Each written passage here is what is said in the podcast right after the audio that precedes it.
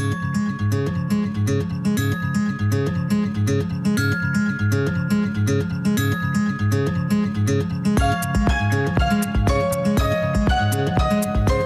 Cada 15 dies ens agrada contactar amb l'Institut de Ciències del Mar i ens agrada fer-ho per parlar de ciència, per parlar de participació i per apropar a la ciutadania tot allò que es fa des d'aquesta institució. I no és poc. De fet, en un context on el mar sembla que és el futur, en un context on, de fet, tot passa per la sostenibilitat i pel respecte al medi ambient, parlar de, de l'Institut de Ciències del Mar d'alguna manera és posar l'accent en el que podrien dir la xarxa de rescat o la porta de sortida a la situació en la que vivim actualment. I de xarxa volem parlar, no de portes però sí de xarxes. Avui volem conèixer un projecte d'abast europeu que s'anomena projecte Res Bios, en el qual hi participen no només l'Institut de Ciències del Mar, sinó l'Institut i 11 institucions europees més, i que eh, té cinc eixos diferents, dels quals des de l'Institut de Ciències del Mar en treballen en concret tres. Uh, què us sembla si en lloc d'explicar-ho jo, fem que ho expliquin les convidades que estan ja eh, esperant-nos i que amb qui podrem conversar, no només eh, a través de la ràdio, sinó també veient-nos a través de les xarxes socials. Permeteu-me que comenci saludant a la investigadora de l'Institut de Ciències del Mar, la Janir Salazar. Janir, què tal? Molt bona tarda, benvinguda. Molt bona tarda, moltes gràcies per convidar-nos avui. És un plaer saludar-te i afegeixo en aquesta conversa ja a la Begoña Vendrell, que és professora de l'Escola Sant Gregori de Barcelona. Begoña, què tal? Molt bona tarda. Hola, molt bona tarda. I un plaer poder-nos veure i poder-nos escoltar i poder explicar a la gent, si em permets, Janir, què és aquest projecte Res Bios, del qual vosaltres hi formeu part i que, i que treballeu en tres eixos. Sí, uh, bé, per entendre-ho no? fàcil, uh, els centres de recerca, eh, com tots sabeu, no? Eh, quan... això comença molt, molt d'hora, no? el mm -hmm. batxillerat, se separa el típic, no? lletres i ciències, hi ha certs aspectes que van acompanyats a les tradicionals lletres no? que no es, no es treballen bé des de, des de ciències. Aspectes com, per exemple, el gènere, no? Uh, més interacció amb la ciutadania, no? més aspectes més socials. I amb aquest projecte, gràcies al suport d'experts de, sociòlegs, eh, s'estan intentant implementar pràctiques no? eh, que portin aquests valors a, a la ciència, per fer una ciència més responsable, més en consonància amb, amb la societat, amb, amb les seves inquietuds. No? Mm -hmm. eh, deixar de sortir d'aquesta típica torre de marfil no? en, en què està ficada la ciència, aterrar més a la societat, amb, amb les seves inquietuds, amb, escoltar més a la ciutadania, les necessitats i fer una ciència molt més alineada amb aquestes necessitats de la societat mm. i resoldre temes com, per exemple, eh, la igualtat, no? que si no tenim projectes específics que ho treballin, no, doncs mm, mm, normalment quedem més descuidats. I a, a aquest projecte, com comentaves, a treballa el marc d'investigació i innovació responsable, que es coneix amb les sigles en anglès RI, no? RRI, mm -hmm i, i té cinc, cinc, cinc eixos, entre els quals, per exemple, els centres de recerca fan publicacions que molts cops no són d'accés lliure, s'ha de, de fer un previ pagament per poder accedir i llegir-les. Això hi ha un aspecte que es diu accés lliure, que el que busca és que les publicacions generades als centres de recerca eh, siguin accessibles gratuïtament. No? Doncs és un dels eixos, per exemple, que treballa aquest, aquest marc. Nosaltres, des de l'Institut de Ciències del Mar, treballem aspectes com l'accés lliure, però en aquest projecte en concret ara estem treballant eh, uns altres tres eixos, que uh -huh. són la perspectiva de gènere, l'educació científica i la participació ciutadana.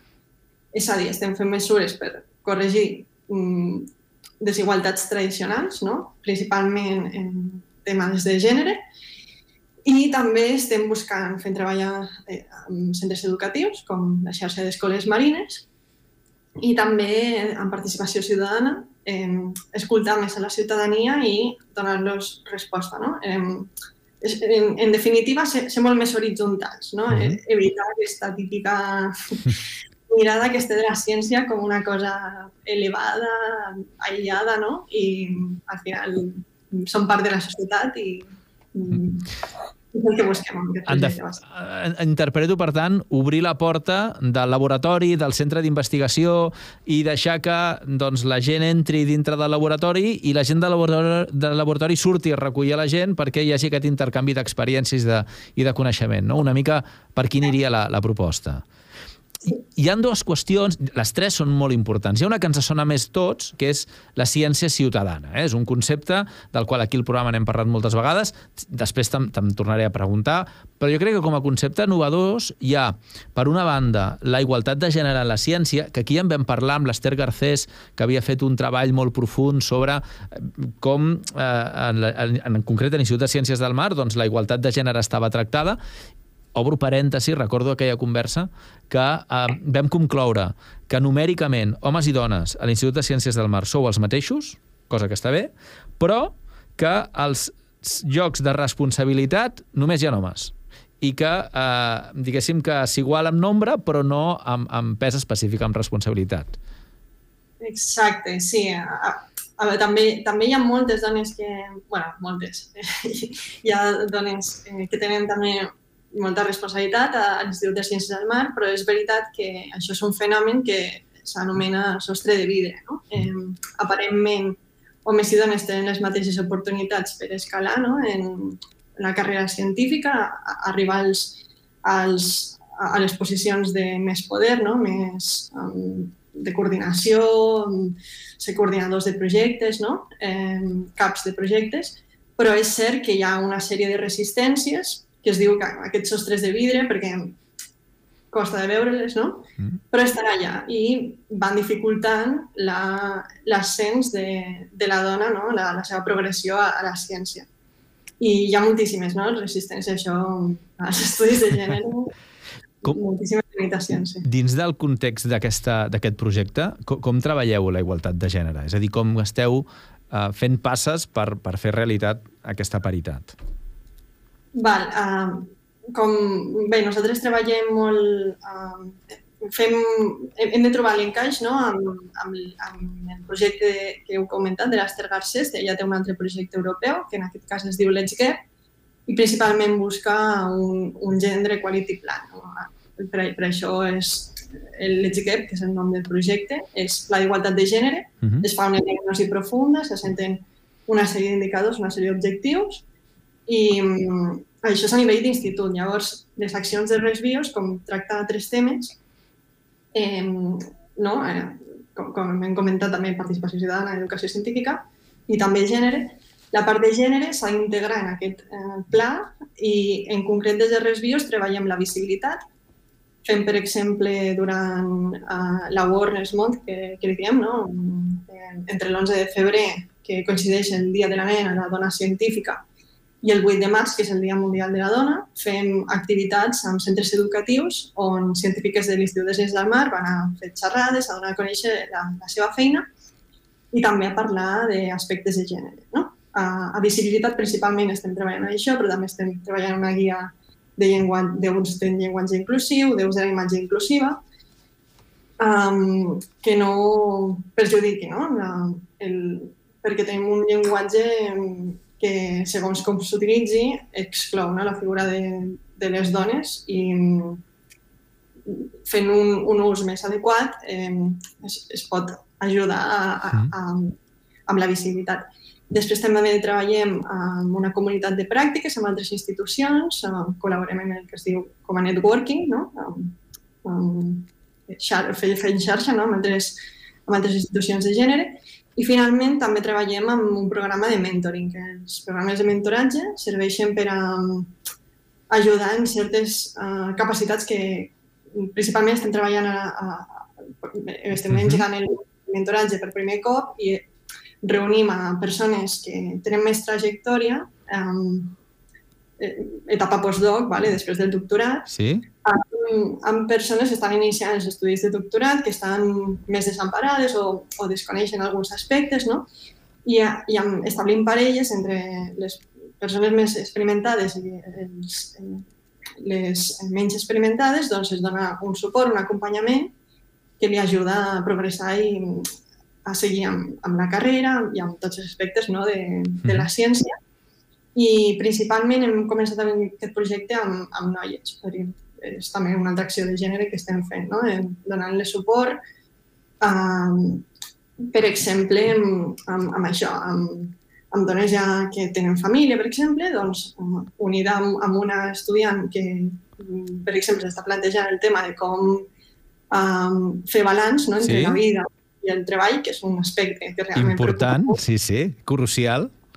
Sí, i que de fet és un tema que marca molt la carrera científica de les, les noies, no? Mhm. perquè estem, la ciència és un sistema que és publi, eh, de, de demana pública, pública, pública contínuament i en el moment que Mhm. pel que sigui no pot seguir aquest ritme, el, el propi sistema... T'acaba t'acaba d'alguna manera expulsant. Sí, sí, és, és un sistema molt competit. Deixa'm preguntar, mira, i aprofito ara que posaves aquest punt, eh, i, i quedant-nos precisament amb aquesta idea, incorporo a la conversa, ja l'hem saludada, però tenim a la, a la Begoña Vendrell, que és professora de l'Escola Sant Gregori de Barcelona, que prèviament a ser professora, i, i per això la, la incorporo per aquest costat, precisament havia estudiat, ai, perdó, havia treballat a l'Institut de, de Ciències del Mar, fins després, doncs bé, va decidir uh, optar pel món de, de l'ensenyament, però, Begoña, explica'm una mica la teva experiència eh, referent precisament a això, no? a, a, a la igualtat de gènere, al paper de la dona a la ciència, i ja aprofito per eh, afegir-hi aquí també eh, quan es, es desvirtua aquesta visió d'igualtat que sovint els professors, els mestres, in, introduïu als nanos, els eduqueu en aquesta igualtat i que mm, quan arriben adults, de moment fins ara, doncs s'ha desvirtuat força. Begoña. Vale, doncs jo vaig, eh, sí, vaig començar fa molts anys a l'Institut de Ciències del Mar, de fet el 2003 crec que era. Mm. I després d'uns quants anys eh, d'intentar fer els meus estudis de tesi doctoral, um, clar, jo els combinava bastant amb temes de divulgació i d'educació perquè m'interessava moltíssim, ja des d'abans, o sigui, des de la carrera, per exemple, no? M'interessaven molt aquests temes. Aleshores, eh, vaig acabar optant per aquesta via, perquè al final l'Institut de Ciències del Mar el que feia més era dedicar-me més temps a temes de divulgació que m'encantaven, perquè en part creia que justament l'oceà és un dels grans desconeguts, no? Aleshores, és un tema que no es tracta. A part, doncs, també és veritat que vaig ser mare, soc mare de tres, i això també va ser un punt d'infle- d'inflexió important a l'hora de decidir-me per la via de, de ser professora, que és la millor feina del món. M'encanta. Sí, ho he de dir. Uh, La recerca està molt bé, també. Però, però en el teu cas no, no té res a veure, el, és a dir, no vas haver de renunciar a la teva carrera científica per ser mare, sinó que vas aprofitar el fet de ser mare per fer un pas a, a un altre sector que en aquell moment i després, posteriorment, t'ha agradat, agradat més. És a dir, no has, no has estat del tot víctima en aquest sentit, mm, en el teu Bueno, cas. N- No, víctima no, per suposat que no. Però uh, sí que és veritat que quan, quan et planteges tenir una família, veus que hi ha una sèrie de coses que s'acaben, no? Vull dir, has de dedicar molt de temps a, a aquesta família, a una criatura, ets responsable, no? I el fet de, per exemple, jo recordo, clar, si estàs fent recerca, a vegades doncs, tens, has d'anar a hores impensables, per dir alguna cosa, a fer feina, perquè tens un experiment en, en curs o perquè ha passat alguna cosa a les cambres experimentals i has d'anar a solucionar-ho, no? I això és una cosa que, que, que no, no et permet gaire la compatibilitzar-ho amb una vida familiar més o menys tranquil·la. Tampoc el fet d'embarcar-te. Mm -hmm. És a dir, jo no em podia plantejar anar-me'n dos mesos por ahí o tres mesos por ahí. Bueno, sí que és plantejable, però és una opció que no la veia jo si em veia com a mare. Per tant, no va ser un cas d'haver-me decidit en aquest sentit, perquè ja em dedicava més a projectes de divulgació, però sí que vaig tenir molt clar que, que era important eh, tenir un bon horari si volia, per exemple, dedicar-me dedicar més a la família. Mm. Això per suposat. Mm, Parlem del projecte Resbios i en concret d'un projecte, o d'una part del projecte, que es diu Escoles Marines, xarxa d'escoles marines, en la qual, de fet, l'escola on tu hi treballes, Escola Sant Gregori, hi forma part. Eh, va, qui m'explica què és la xarxa d'escoles marines?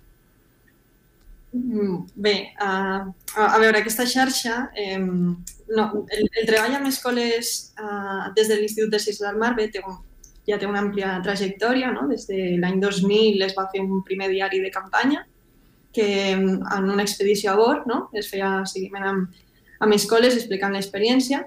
El 2004 va emergir també eh, un portal, eh, el portal oficial de, de l'Institut de Ciències del Mar que es diu ICM Divulga, Uh -huh. Després, el 2010, va aparèixer un projecte molt important, no? on estava la Bego, que comentava, el, el Marafons, que és un repositori de recursos, a, a, aquest, aquest projecte va arribar no? per un encàrrec de, de l'obra social a Caixa per portar l'oceà a les aules, no? perquè s'havia vist que hi havia una gran manca de tots aquests conceptes de l'oceanografia no? Eh, i eh, es va fer la, la comanda a l'Institut de Ciències del Mar per fer recursos, càpsules, activitats d'investigació, tota una sèrie de recursos per a, per a poder corregir això. No? Eh, també tallers i, i demés. I, i bé, um, després van aparèixer també els projectes de ciència ciutadana, tenim, per exemple, observadors del mar, uh -huh. I bé, tenim tota aquesta trajectòria. Llavors, uh, quan va arribar, ens, va, ens van fer la petició de participar en aquest projecte Res Bio, ens van demanar uh, en què ens teníem educació científica, no? Ens van dir, vale, tenim experiència prèvia, però com voldríeu consolidar tota, tota aquesta experiència a nivell de centre, no? a un nivell més ampli, perquè mm, els altres esforços no deixen de ser esforços de grup, no? Uh -huh. um, de, o de departaments, com, compartimentalitzats, i es buscava amb aquest projecte una iniciativa més a nivell global de tot el centre, no? amb, un, amb un sentit propi de centre, i es va pensar que una xarxa no? eh, en la que uh, poguéssim trobar un espai comú uh, professoral, no? agents de, de centres educatius i uh, també no, els investigadors, els investigadors creant els recursos, posant-los a disposició dels agents educatius i els agents educatius trobant-los, no? I intercanviant-se, també, també podent-se trobar entre ells, intercanviar eh, opinions, punts de vista, experiències, no?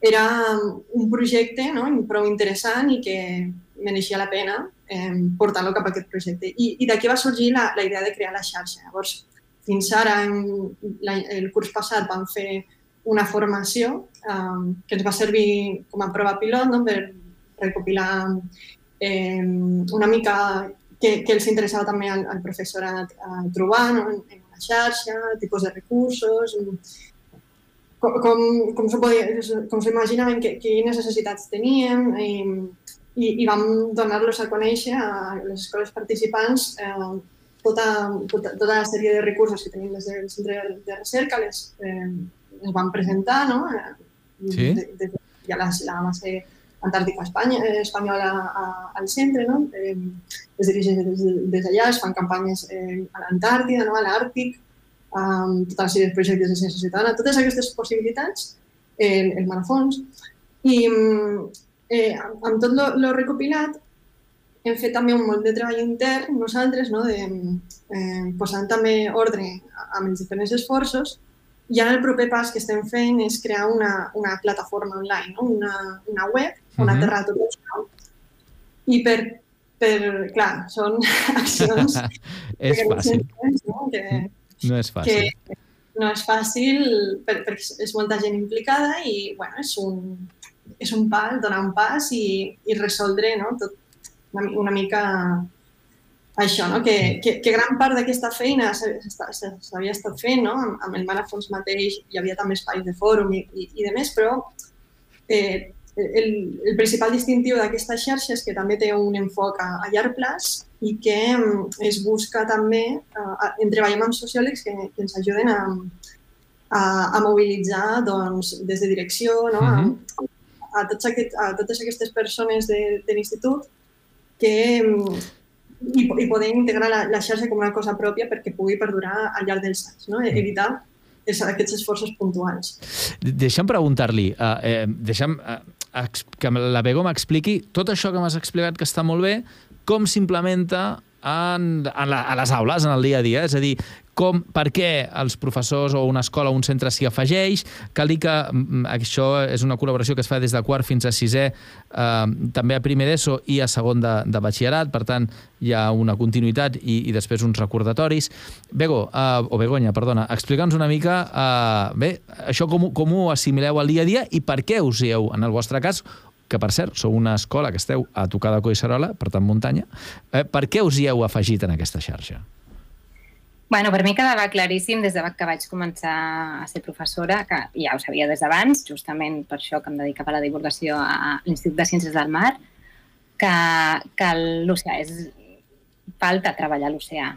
a l'escola en general, a tots els nivells educatius. No? Aleshores, si tu mires els currículums oficials, de fet, gairebé no hi ha menció a l'oceà. I ja quan es comença a perfilar una mica més els continguts a secundària i al batxillerat, està molt poc representat, mm -hmm. comparat, per exemple, amb atmosfera, no? que sí que s'especifiquen més coses, etc. I, a més, normalment es relega a coses com història de la Terra, lligat a tectònica de plaques, com si no fos una cosa important, no? allò que ocupa el gairebé tres quartes parts del planeta en superfície, que té una fundària mitjana de 3.500 metres, com si no fos una cosa prou important.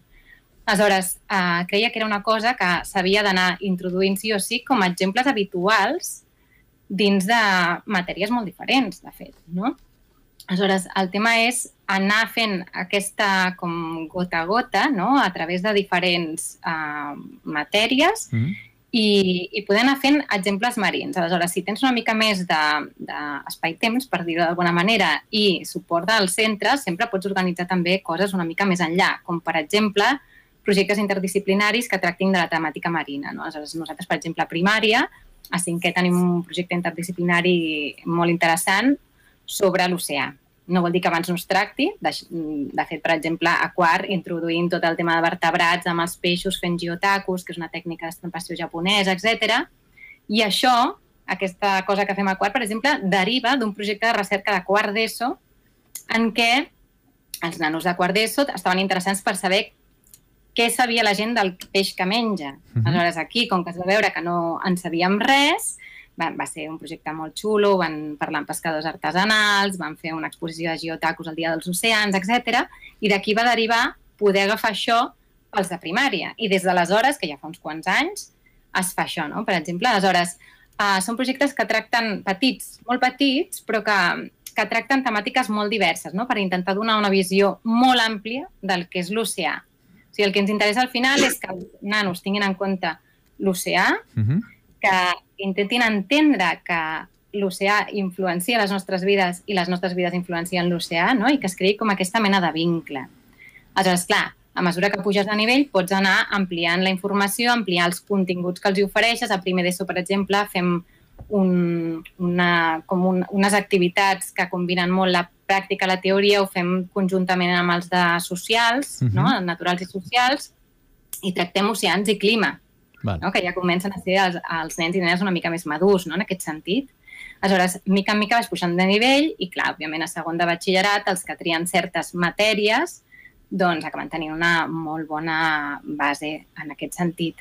Aleshores, a primer de batxillerat també hi ha una matèria que és comuna per tots, per ciències i lletres, i aleshores trobo que en aquesta, per exemple, també es poden incloure molts temes de temàtica marina, ja siguin problemes mediambientals que ens interessen molt o de recursos, no? Mm. Com coses com l'origen de la vida, no? I esplaiar-te una miqueta en, en aquest sentit. Aleshores, sí, tenim l'escola Collserola, i aquesta, clar, la gràcia de tenir-la allà és que cada dia veiem el mar des d'allà. Val. També veiem les mànegues marines si es fan, mm. veiem tot, no? És molt bonic veure-ho des d'allà. De, des i és una cosa que els nens i nenes i també els grans, el, tant els adults com els estudiants de batxillerat i de l'ESO, la valoren molt positivament, no? És molt bonic. Mm. Aleshores, um, Tenim també un, un projecte de Forest School, o sigui, sí. d'escola al bosc, que el que fem és ens enduem els nens i nenes de primària, aquest any hem començat també en primer d'ESO mensualment, els de primària és quinzenalment, educació infantil també ho fem setmanalment, aleshores ens els enduem al bosc. I clar, dius, bueno, i el bosc en què s'assembla al mar? Clar. Doncs aleshores aprofitem alguns d'aquests eh, recursos que es van generar, per exemple, amb el projecte de, del Mar a Fons. Hi ha un joc molt xulo que es diu de Terra o de Mar, que també després ha estat transformat en, en àlbum il·lustrat, per exemple, per nanos una mica més, més grans, que el que els hi planteges bàsicament és a partir d'un ecosistema que tu coneixes bé, que és l'ecosistema terrestre en general, i ells, clar, van al bosc molt sovint i, per mm -hmm. tant, el coneixen molt bé a, a tots nivells. Um, fer l'esforç, a vegades no, ens hi planteges allò, vale, ara tanqueu els ulls, estan asseguts, ara imagineu-vos, quan els obriu o sense els obrir-los, obrir que esteu al fons del mar i que tot el que teniu al damunt és aigua, no?